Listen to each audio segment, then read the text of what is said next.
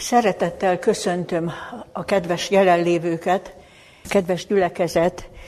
Először a gyerekekhez fogok szólni szokás szerint.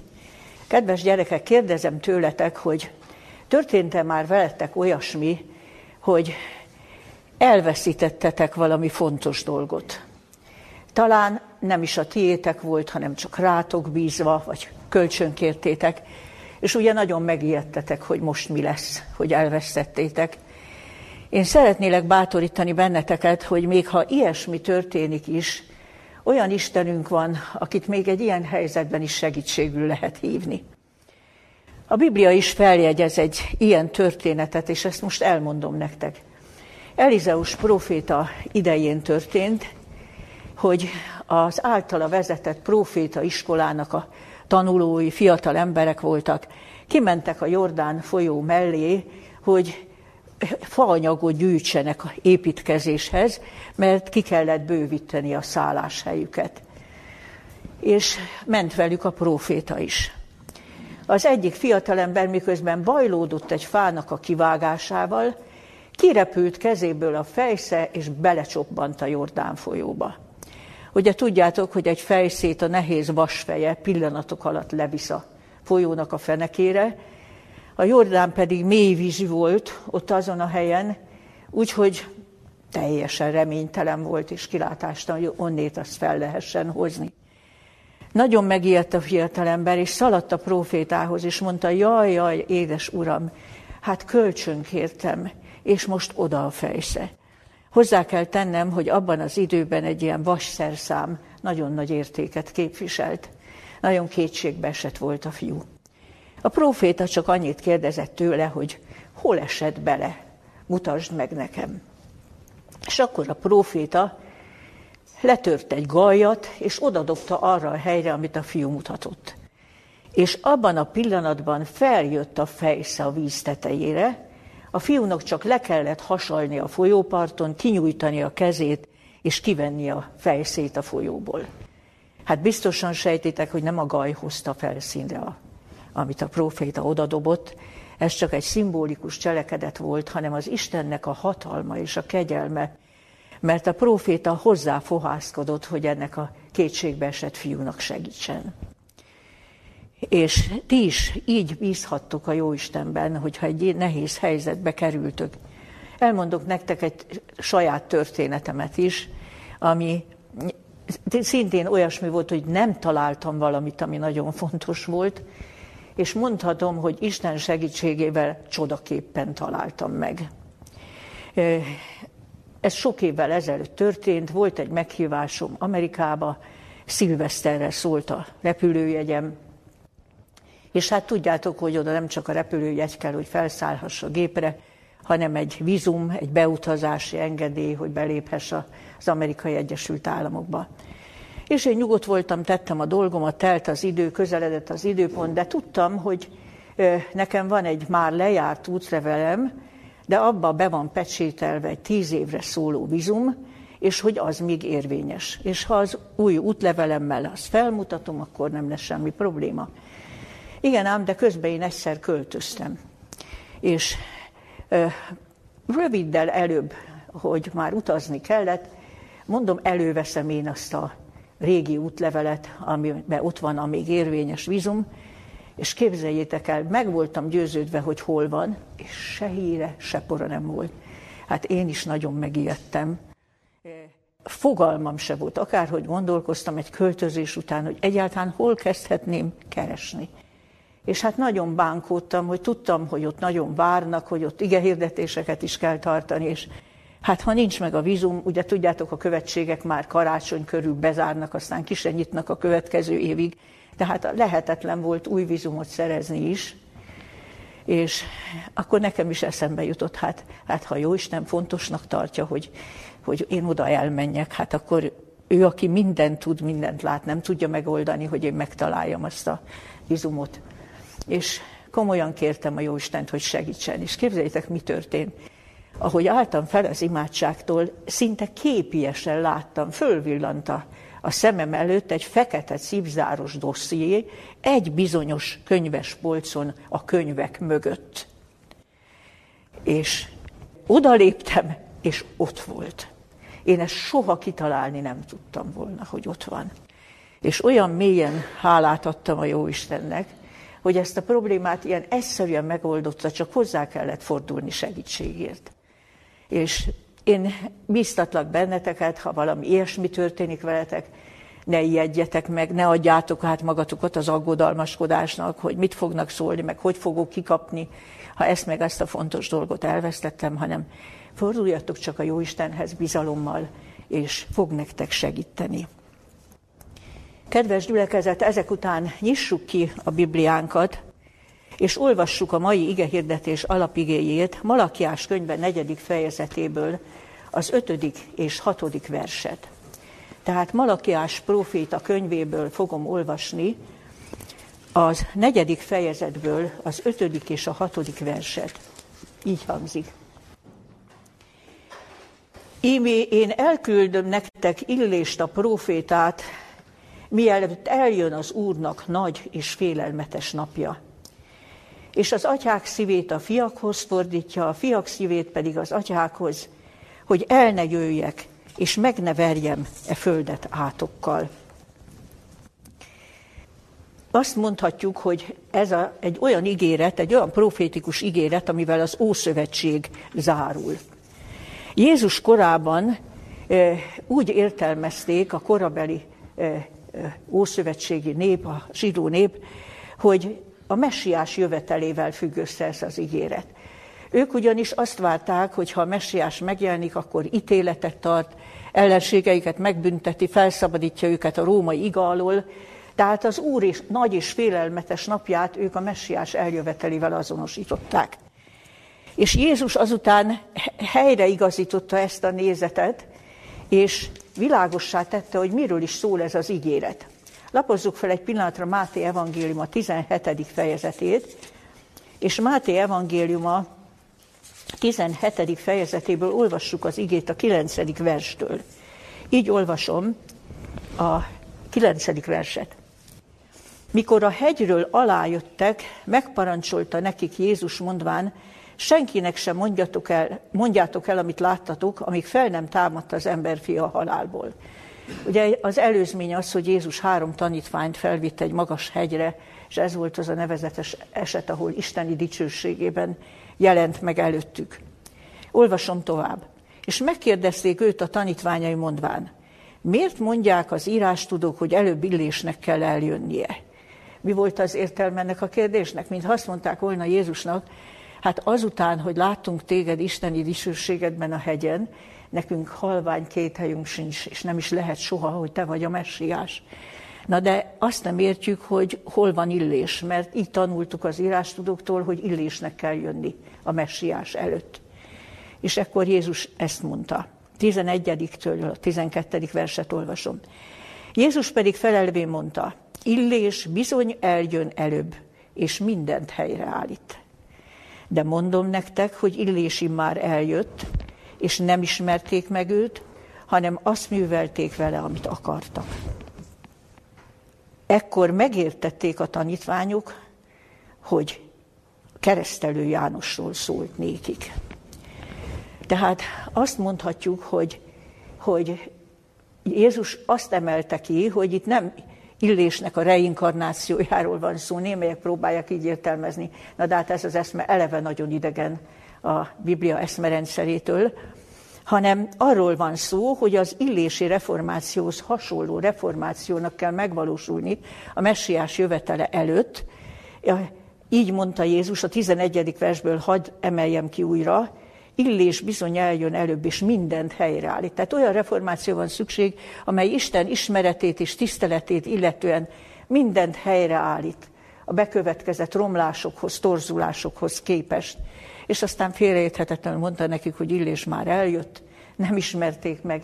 Ugye ez már keresztelő János halála után volt, és olvassuk, hogy a tanítványok akkor megértették, hogy keresztelő Jánosról szólt.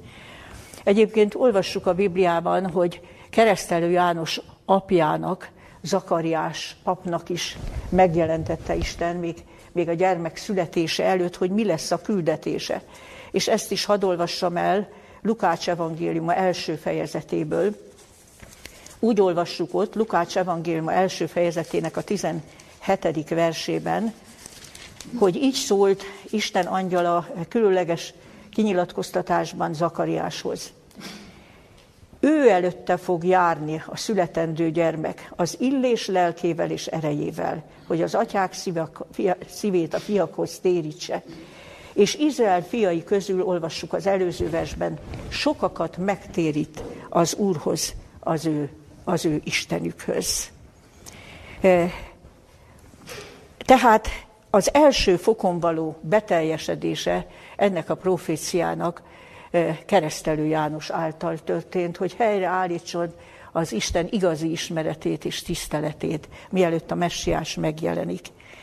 De az Úr nagy és félelmetes napja kifejezés egyértelművé teszi, hogy ez kettős profécia, hogy Jézus eljövetele előtt is be kell következni egy ilyen reformációnak, amely mindent helyreállít, Isten ismeretét és tiszteletét illetően. Mit is jelent az, hogy az Úr nagy és félelmetes napja? Nem Krisztus eljövetelét magát, mert az csak azoknak félelem, akik visszautasították az utolsó kegyelmi hívást is. Egyébként ez egy felszabadító, hatalmas esemény és egy nagy örömhír, nagy, a legnagyobb örömre ad okot, hiszen a legnagyobb reménységeket teljesíti be. Az Úr nagy és félelmetes napja az azt megelőző rövid, heves időszak amiről Jézus úgy szólt, hogy nyomorúságos idő lesz, amilyen nem volt, amióta nép kezdett lenni. Ugye ez elég döbbenetesen hangzik, és ez az az időszak, amikor Isten egy rövid időre meg kell, hogy engedje, hogy megmutatkozzék, hogy a bűn teljességre jutva halált nemz. Ebben az időben nem fékezi a gonoszság erőit, a, a, az ő eljövetel előtt elhatalmasodott, elfajult gonoszság minden következménye kibontakozik, akár a természet világában, akár az emberi társadalomban. Ez az az időszak, amit jelenések könyve úgy határoz meg, hogy a hét utolsó csapás ideje. Jelenések könyve 16. fejezetében olvashatunk erről. Isten sokszor a gonoszságot úgy bünteti, hogy nem fékezi annak következményeit, hogy engedi, hogy az események olyan láncolata induljon el, amelynek során a bűn bűnnel büntettetik. Tehát azt mondhatjuk, hogy ez az ígéret, hogy elküldöm nektek Illést a profétát, mielőtt eljön az Úr nagy és félelmetes napja, Istennek ugyanarra az utolsó mentő akciójára, erőfeszítésére utal, amiről az új szövetségben két helyen is olvashatunk. Ugye Jézus azt mondta a nagy profétikus beszédében, Isten országának ez az evangéliuma hirdettetik az egész földön, bizonyságul minden népnek, és csak akkor jön el a vég. Jelenések könyve 14. fejezetében pedig azt olvassuk, hogy az emberfia égfelhőjében való megjelenése előtt minden ágazatnak, nyelvnek és népnek hirdettetni fog az örökkévaló evangélium, a hiteles, az igaz evangélium. E, és e, most mi különösen azzal szeretnénk foglalkozni, mert ez az, ami minket érint, hogy ez a második fokon való beteljesedése a, az Ószövetséget bezáró ígéretnek, ez vajon hogyan fog végbe menni a napjainkban, és milyen előkészületet kíván a mi részünkről. Mennyiben előképe a 9. századi illési reformáció annak, ami, ami a kegyelemidő lezártak, lezárta előtt közvetlenül. Az Úr nagy és félelmetes napja, a hét utolsó csapás küszöbén fog történni abból már aztán Jézusnak a dicsőséges visszajövetele szabadít fel mindenkit, aki csak bízik benne. Azt mondhatjuk, hogy mindenek előtt abban előkép az illési reformáció, hogy annak idején Illésnek a, a reformációs fellépését egy nagy hitehagyás előzte meg. Egy olyan nagy hitehagyás, amely kevés kivételtől eltekintve az egész nemzetet magában foglalta. E, és megkérdezem, hogy egyezik ez a bibliai kijelentésekkel, hogy Jézus visszajövetelét is egy óriási hitehagyás előzi meg, a kereszténység részéről, a, a Jézus egyháza részéről, úgyhogy lesz mit helyreállítani, szükséges helyreállítani mindent ezután a romlás után. Csak néhány igét idézek föl. Lukács evangélium a 18. fejezetének a 9. versében olvassuk, hogy Jézus ezt mondta, vajon az emberfia, amikor eljön, talál-e hitet a földön? Tehát azt mondta, igazi hitet nem lesz egyszerű találni ezen a földön. Aztán Máté evangélium a 24. fejezetében arról olvasunk, hogy a nagy profétikus beszédében azt mondja Jézus, hogy az ő eljövetel előtt sokan jönnek az ő nevében, és sok hamis proféta támad, és sokakat elhitetnek. Péter második levele harmadik fejezetében azt olvassuk, hogy az utolsó időben emberek szánszándékkal visszautasítják azt, hogy, hogy a világ Isten beszéde által teremtetett. Tehát nem fogják Istent elismerni, mint mindenható teremtőt és fenntartót. Azt is mondja, hogy gúnyolódva kérdezik, hogy hol van az ő eljövetelének ígérete. Mert nem tartják elképzelhetőnek, hogy Isten kézzelfoghatóan beleavatkozzék a földi eseményekbe, vagy ő személyesen megjelenjék. Tiszta képtelenségnek tartják. Ők azt mondják, hogy a természeti törvények irányítanak minden, minden azonképpen marad. A, örök a természet, örök a fejlődés. Ez a közgondolkodás. A Timóteushoz egy második levélben pedig azt olvassuk, hogy Jézus eljövetel előtt a kegyesség látszatát ugyan sokan felveszik magukra, de megtagadják annak erejét, a valóságban inkább a gyönyörnek, mint Istennek szeretői. Azt is olvassuk róluk a negyedik fejezetben, hogy a maguk kívánságai szerint gyűjtenek maguknak tanítókat, és az igazságtól elfordítják a fülüket, de a mesékhez odafordulnak, és a, el nem szenvedhetik az egészséges tudományt, a, az Istenről szóló helyes, igaz beszédet. De hát ennek a hitehagyásnak a hátterén kell mindent helyreállítani. És szeretném feltenni azt a kérdést, hogy még a nagy hitehagyáson kívül még milyen előzménye volt az illés fellépésének. Ugye, akik ismerik a bibliai történetet, tudják, hogy egy három és fél éves szárasság. Hát mi is mostanában kóstolgatunk ilyen nagy szárasságokat, de azért képzeljük el, hogy három és fél évig nem esik az eső, milyen állapotok vannak, éhínség és borzalmak, pusztulás a természetben, pusztulás az emberek között, és ez volt az a helyzet, amikor nagyon kiéleződött az a kérdés, hogy tulajdonképpen van-e a természetnek, ura, ki az, és ki adja az esőt. Ugye a, nagy hitehagyás illés idején, az időszámításunk előtti 9. században úgy következett be, hogy ugye a Izrael királya Akháb, egy pogány királylányt, egy szídonbeli királylányt, Jézabelt vette feleségül, és a, a Baál kultuszt vezette be Izraelbe, nem úgy, hogy azt mondták, hogy már az Izrael vallása nem érvényes, hanem összekeverték a kettőt, de rendesen.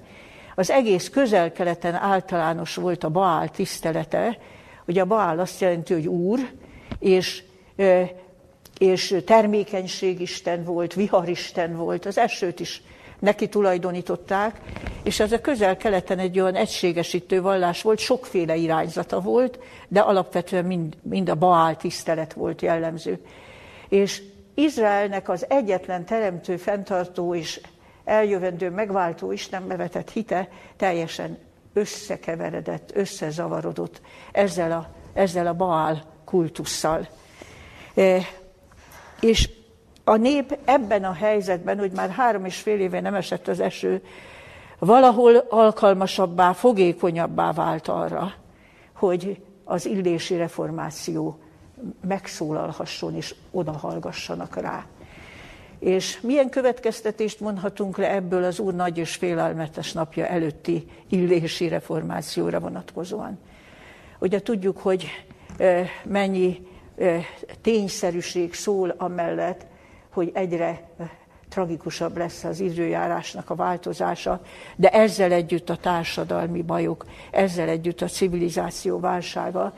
És úgy tűnik, hogy az illési reformáció ebben a vonatkozásban is előkép, hogy akkor fog sor kerülni erre a, erre a helyreállító mozgalomra, amikor egyrészt már nagyon elromlottak a dolgok, nagyon-nagyon összekeveredett hamis hagyományokkal, emberi elképzelésekkel az eredeti kereszténység, és ezen felül viszont olyan inség köszönt be, hogy ott az óriási kérdés, hát van-e a természetnek az ura, ki az ura, kit kellene itt megengesztelni, vagy ki múlik az, hogy ez a tragikus helyzet változzék.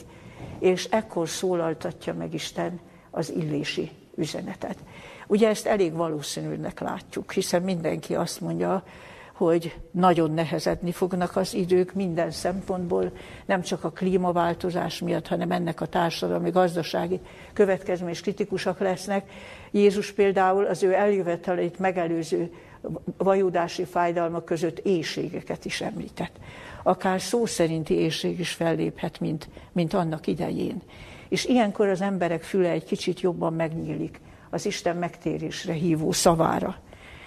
És akkor tegyük fel azt a kérdést, és ugye, mert én nem fogok most kimeríteni teljesen ezt az előképet, ezt egyetlen igehirdetés keretében nem lehet megtenni, de hihetetlen sok vonatkozásban előképe az illés történet annak, ami a végidején történni fog, a körülményeket illetően, ahogyan a, a Jézabel, ugye, aki a vallási változásokat hozta is, aki a Bibliában jelenések könyve második fejezetében a középkori egyháznak az előképe, ugye azt mondja, Jézebel, aki profétának mondja magát, és tanít, és elhiteti az én szolgáimat, hogyan uralta a világi hatalmat, a férjét, a kábot, hogyan használta a, az ő pecsétgyűrűjét a maga rendelkezéséhez. Tehát az is benne van, hogy államegyház összefonódása lesz, amit a Biblia proféciai más nyelven is elmondanak, és hogy hogy ez a hitehagyás nem csak úgy terjed, hanem agresszíven terjesztik, és, és együtt jár üldözéssel is, mint ahogy Jézabel halálra kerestette és üldözte az igaz Istennek a profétáit. Ez mind benne van az illési előkében. De én ezekről nem szeretnék részletesebben szólni, hanem csak néhány vonatkozásról még. Mindenek előtt arról, hogy hogy is hangzott az illési felhívás, a Kármel-hegyi népgyűlésen, amire ezután a három és fél éves szárasság után került sor. Olvassuk el Királyok első könyve 18. fejezetéből a 21. verset. Tehát Királyok első könyve 18. fejezetéből idézem a 21. verset, amely így hangzik és oda menve illés az egész sokasághoz. Ugye jelen voltak a, a jelen volt Baál, több, több száz profétája, az istennő párja Astarte profétái szintén nagy tömegben, a király is, és egy nagy népgyűlés. És azt olvassuk, oda menve illés az egész sokasághoz mondta, meddig sántikáltok két felé? Ha az Úr az Isten, kövessétek őt, ha pedig a Baál, kövessétek őt és nem felelt néki a nép csak egy szót sem. Valószínűleg két oka volt. Ha voltak is ott a tömegben, akik még az igaz Istenhez ragaszkodtak, nem mertek megszólalni, de legfőképpen az volt az oka, hogy ők már nem tudtak Baál és Isten között különbséget tenni. Össze volt zavarva, össze volt zavarva a hitük. És e, illési felhívás arra vonatkozott, hogy nem lehet kétfelé sántikálni. El kell dönteni, hogy ki az igaz Isten, és mindenféle kompromisszumtól, megalkuvástól, idegen elemtől meg kell tisztítani az Istennek a tiszteletét. Azt mondta, ha az Úr az Isten, akkor kövessétek őt, igazán és teljesen. Ugye ez a Bibliában azt jelenti, hogy Isten minden parancsolatát megtartani. E, Jakab apostol mondja, hogy Isten parancsolataiból nem lehet szemezgetni. E, azt mondja, ha valaki vét egy ellen az egész megrontásában bűnös, az egy meg, az egy megbonthatatlan egység, és hát figyeljük csak meg, hogy mondta, ha az Úr az Isten, ha ő tényleg teremtő és fenntartó, ha tényleg ő a mindenható Isten, mekkora a bölcsessége, ha ő tényleg szent, tökéletes erkölcsi lény, hát akkor nem úgy van, hogy az ő parancsolatai olyanok, mint a természeti törvények, Az ember figyelmen kívül hagyhatja, de kárát vallja. Ezek a törvények, ezek a parancsolatok biztosan igazságosak, és az emberi élet legjobb útjelzői. Azt mondta, ha az Úr az Isten, járjatok utána, döntsétek el, gondoljátok végig. De ha ő az Isten, akkor kövessétek őt. Kövessétek őt megalkovás nélkül, idegen elemek bekeverése nélkül, igazán is teljesen. Szeretném megkérdezni, hogy nagy dolog, képzeljük úgy magunk elé a mai emberiséget. És egyébként, hadd mondjam, egy ilyen valódi, eredeti kereszténységet és egy újfajta Baál kultuszt összekeverő vallásosság javában formálódik. Javában formálódik. Egy újságírónak a cikkét olvastam, aki nagyon frappánsan fogalmazott. Azt mondta, hogy új Isten, új globális vallás formálódik. Abban a kétségbeesett helyzetben, amely jelenleg a civilizáció van, ezzel próbálják majd egységben tartani, és ezzel próbálják majd kivezetni az emberiséget ebből a válságból, és ígérni békét és biztonságot. De az illési felhívás az leleplez minden megalkuvást, minden eltérést az Isten szavától, és felszólít, nem lehet kétfelé sántikálni. Ha az Úr az Isten, akkor őt kövessétek teljesen és igazán. És akkor rögtön feltehetjük azt a kérdést, hogy Kell ehhez illés lelke és ereje? Ezt a felhívást intézni? Tegyük hozzá, hogy annak idején egyetlen népet, Izrael népét kellett felkészíteni a messiás jövetelére, és mindent helyreállítani. De Jézus eljövetel előtt az egész földön, minden nép körében kell ennek végbe menni. Tehát így mondanám, sok illésre lesz szükség. Sok illésre szerte a világon, akik megszólaltatják ezt a határozott és egyértelmű üzenetet, meddig sántikáltok kétfelé. Ha az Úr az Isten, kövessétek őt, ha Bál, kövessétek őt, de nem lehet a kettőt keverni. Ilyen Isten tiszteletet Isten nem fogadhat el, e, és ez nem segít az emberen, és nem menti meg. E, tehát azt mondhatjuk, hogy, hogy nagyon sok hívő kereszténynek lesz szüksége, hogy elnyerje ezt a különleges lelki ajándékot, ezt a különleges mennyei erőt, ami keresztelő Jánosban is megnyilatkozott, és amit a Biblia illés lelkének és erejének mond. Hadd tegyem fel azt a kérdést, hogy hogy tudnánk közelebbről kifejteni, mit akar ez a fogalom, hogy illés lelke és ereje? Mit tett illés? Nagy többséggel szemben egyedül állt a Kármel hegyén. Mutatkozott rajta valami nyoma a félelemnek? Abszolút félelem nélkül, mert tudta, hogy Isten áll a háta mögött, és Isten parancsolatából mondja, amit mond. Ugyanakkor tulajdonképpen élete kockáztatásával tette ezt, életveszélyben volt, királyi hatalommal, a hamis vallás profétáival szemben, a, az összezavarodott tudatlan tömeggel szemben, és nagyon egyenes szót használt. Leleplezte a hamisságot, világosan megmondta, hogy mit kell tenni. Érdekes, hogy ennek az illési felhívásnak a párja hogy található meg jelenések könyvében. Ugye említettem, hogy az egyik párhuzamos profécia ezzel az ígérettel, hogy eljön illés, a jelenések könyve 14. fejezetében olvasható nagy evangélium hirdetés Jézus eljövetel előtt három időszerű a kor problémáiba vágó üzenettel, és ezek közül az első így hangzik, féljétek az Istent, és néki adjatok dicsőséget, mert eljött az ő ítéletének órája, és imádjátok azt, aki teremtette az eget, a földet, a tengert és a vizek forrásait. Megkérdezem, az illési felhívásához hasonló határozottságú felhívás ez?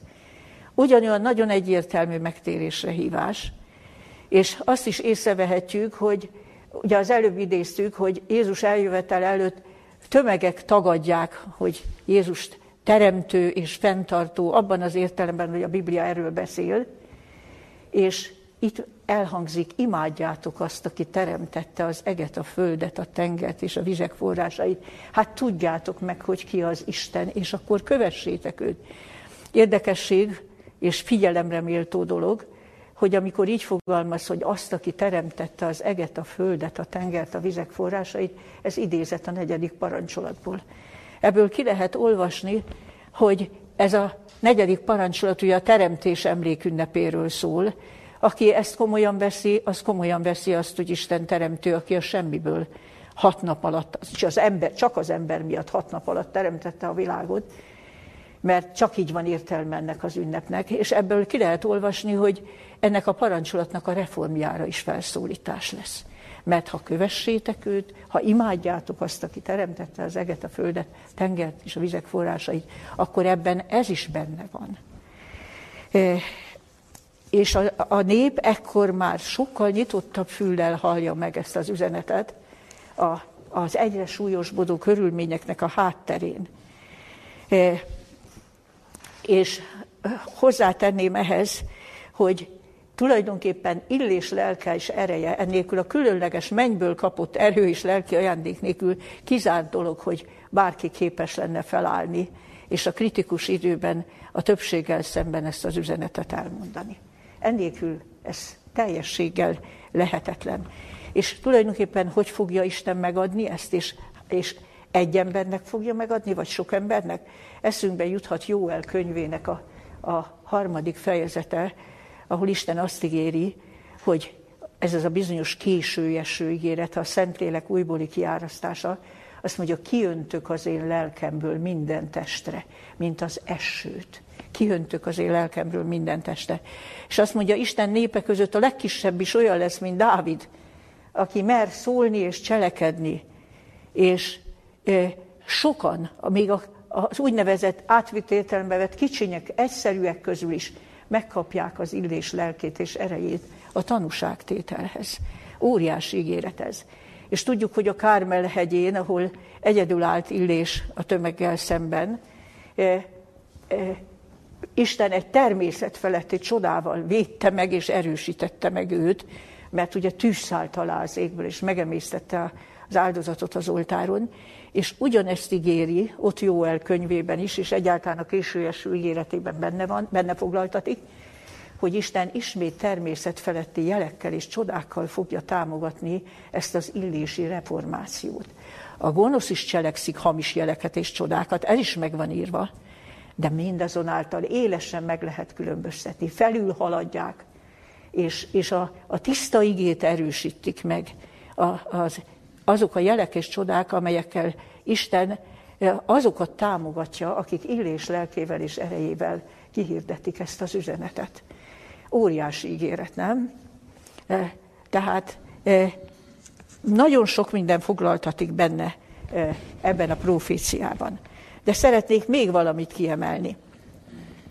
Azt olvastuk, hogy a, a, az illés mielőtt megtörtént volna a csoda, hogy tűz szállt alá az égből, és megerősítette az ő bizonyság tevését, egy nagyon egyszerű imádsággal fordult Istenhez. Idézzük Királyok első könyve 18. fejezetéből a 36. és a 37. verset. Mikor eljött az esti áldozás ideje, odalépett Illés próféta is mondta, Ó Uram, Ábrahámnak, Izsáknak és Izraelnek Istene, hadd ismerjék meg a mai napon, hogy Te vagy az Isten az Izraelben, és hogy én a Te szolgád vagyok, és mindezeket a Te parancsolatodból cselekedtem. Hallgass meg engem, Uram, hallgass meg engem, hadd tudja meg ez a nép, hogy Te az Úr vagy az Isten, és Te fordítod vissza az ő szívüket. És a következő vers így kezdődik, akkor alászállt az Úr tüze, és megemlítette az égő áldozatot. Tehát azt figyeljük meg mindenek előtt, hogy Illés nem kárhoztatta a tömeget, nem leszitta őket, hogy, hogy miért nem kutattátok az Isten beszédét, miért hajoltatok el. Látta, hogy a nép össze van zavarva, meg van tévesztve hitetéseknek az áldozata. És ő mély együttérzéssel könyörgött Istenhez, azt mondta, hadd tudja meg ez a nép, hogy te vagy az Isten, és te fordítod meg az ő szívüket. És ugye ugyanez a szívek megfordítása kifejezés ismétlődik a malakiási proféciában, hogy az Úr majd az atyák szívét a fiakhoz fordítja, és a fiák szívét az atyákhoz. Itt nem feltétlenül generációs dologra kell gondolni, nemzedéki problémára, hanem János első levele második fejezetében használja ezt a kifejezésmódot János apostol, azt írja a gyülekezet lelki vezetőinek, így írtam nektek, atyák, akik tapasztaltak az igazság követésében és hirdetésében, és írtam nektek, fiak, e, ugye írja a gyülekezet többi tagjainak, tehát valahogy úgy lehet megérteni ezt, hogy, hogy Isten két szinten fogja a szíveket megfordító hatalmát gyakorolni, Egyrészt azon a szinten, hogy akiket felruház illés lelkével és erejével, azoknak a szívébe igazi együttérzést ad, igazi félelem nélküli bátorságot ad. A, a szívüket odafordítja a megtévesztett tömegek felé, hogy ők, ők teljes odaadással töltsék be a küldetésüket. Másik szinten pedig úgy, hogy akik hallgatják őket, azoknak a szívét is fordítja arra, hogy megértsék és elfogadják a megtérésre hívást, amit az Isten szolgái közvetítenek. Persze ez a szívek megfordítása, az egy érdekes kifejezés, félre is lehet érteni. Mert ha úgy értenénk, hogy Isten, amikor akarja, megcsavar egy csavajt a fejünkben, vagy a lelki világunkban, és akkor kész hívők leszünk, akkor, akkor számol lehetnek kérni Istentől, hogy hát miért teszi ez bizonyos időkben, és miért nem teszi máskor, és akkor akár minden ember üdvösségét is elvárhatnánk tőle, ha ő meg tudja fordítani az emberek szívét csak úgy. De a valóságban nem erről van szó, hanem arról, hogy, hogy Isten egy hihetetlen, hosszú, türelmes, érzékeny munkát végez, és csak olyan emberek szívét tudja megfordítani, akik nyitnak, a, a, a, akik a, meghajolnak az igazság előtt, akik szomjú hozzák az igazságot, akik kések saját magukat is felülbírálni, vagy magukkal szembefordulni, ha találkoznak az igazság meggyőző erejével és szépségével. De vannak olyan időszakok, amikor rendkívülek a külső körülmények, a történelmi körülmények is, és van az Istennek szentélek erejével felvértezett hívő népe, és ilyenkor gyorsabb és intenzívebb ez a munka, hogy Isten szíveket tudjon megfordítani. Tehát csak arról van szó, hogy intenzívebb és gyorsabb, de egyébként Isten örökké végzi ezt a munkát minden egyes emberért, hogy a szívüket a jó felé, az igazság felé, Isten felé fordítsa. Ő minden egyéniséget ismer, mindenkinek tudja a múltját, mindenkinek tudja, hogy milyen kételjei vannak, mi, mi mindenen akad el, hogy mindeddig nem jutott el oda, hogy kövesse az Istent is. És az Isten nagy türelemmel és szeretettel fáradozik minden egyes emberért. Mindig elfelejtem, hogy kinek a mondása, valakinek a, a magyar történelem múltjából, valami hívő protestáns volt az illető, és majd utána nézek megint, hogy ki is mondta ezt, de egy nagyon találó mondás, azt mondta, három dolog van csak is Istennek a hatalmában. És ez a három dolog, a semmiből teremteni, a jövendőt megmondani, és a lelkiismeretet meggyőzni. Érdekes mondás? Ez csak Isten hatalmában van, a semmiből teremteni, a jövendőt megmondani, és a lelkiismeretet meggyőzni. Azért, mert ő minden tud. Így mondja a Biblia, hogy Isten minden szívbe belát, és minden emberi gondolatot jól ért. Hatalmas mondat, nem? Minden egyéniség szívébe belelát, és minden emberi gondolatot jól ért és adott törül, történelmi körülmények között, mikor vannak megfelelő Szentlélek erejével felruházott igehirdetők, és olyanok a történelmi körülmények, hogy az emberek füle nyitottabb, akkor mindazok, akikben ilyen készség van, hogy Isten is az igazság felé fordítsák a szívüket, akkor az Isten intenzíven és gyorsan dolgozik. E, mind a két félen dolgozik, és hát az illési reformációnak is volt eredménye, de a végidő illési reformációnak is lesz eredménye, mégpedig hatalmas és nagyon szép eredménye. Azt olvassuk a Bibliában, hogy ha Isten népe betölti ezt a küldetést, népek és királyok jönnek a feltámadt világossághoz. Ézsaiás 2 azt mondja, özölleni fognak az emberek, mert azt mondják, az Isten beszédét akarjuk hallani. És azt is mondja Ézsaiás könyve 60. fejezete végén, hogy akkor a legkevesebb ezerre nő, és a legkevesebb hatalmas néppé. Új szövetségben azt olvassuk, hogy mikor János Apostol látomásban szemlélte azokat, akik áttélik a hét utolsó csapás idejét a földön, az úgynevezett elpecsételteket, látta őket már győzelm, győzelmükben, fehér ruhákban, pálmágokat lengetve, és elhangzott látomásában a kérdés, kik ezek és honnét jöttek. És a válasz úgy hangzott, ezek azok, akik jöttek a nagy nyomorúságból, akik ezt áttélték győzelmesen. És azt mondja, ez egy megszámlálhatatlan sokaság minden ágazatból, nyelvből és népből. Ugyanaz a kifejezés, amit a végső evangélium hirdetésnél használ. Dániel könyveiben is azt olvassuk, hogy a végidején megpróbáltatnak, megfehérednek és megtisztulnak sokan. Hát szeretném megkérdezni, hogy, hogy csodálatos elhivatás ez ezt a küldetést betölteni? És mit gondolunk, hogy kik készülnek fel arra, hogy majd Illés lelkével és erejével be tudják tölteni ezt a megbizatást, és részesei legyenek ennek a csodálatos időszaknak, és annak, hogy, hogy a legnemesebb élje az emberiségnek, akik addig nem azt láttuk, hogy hitehagyásban vannak elmerülve, vagy tudatlanságban, most tömegekben térnek meg. Szeretnénk ennek részesei lenni. Akkor mire van szükség? Arra van szükség, hogy ma kell szívünkre venni azt, amit eh, Illés mondott, meddig sántikáltok kétfelé. Ha az Úr az Isten, kövessétek, de igazán kövessétek. Ha, ha meg úgy találtok, hogy nem ő, akkor kövessétek, amit jónak láttok, de ha az Úr az Isten, akkor kövessétek őt.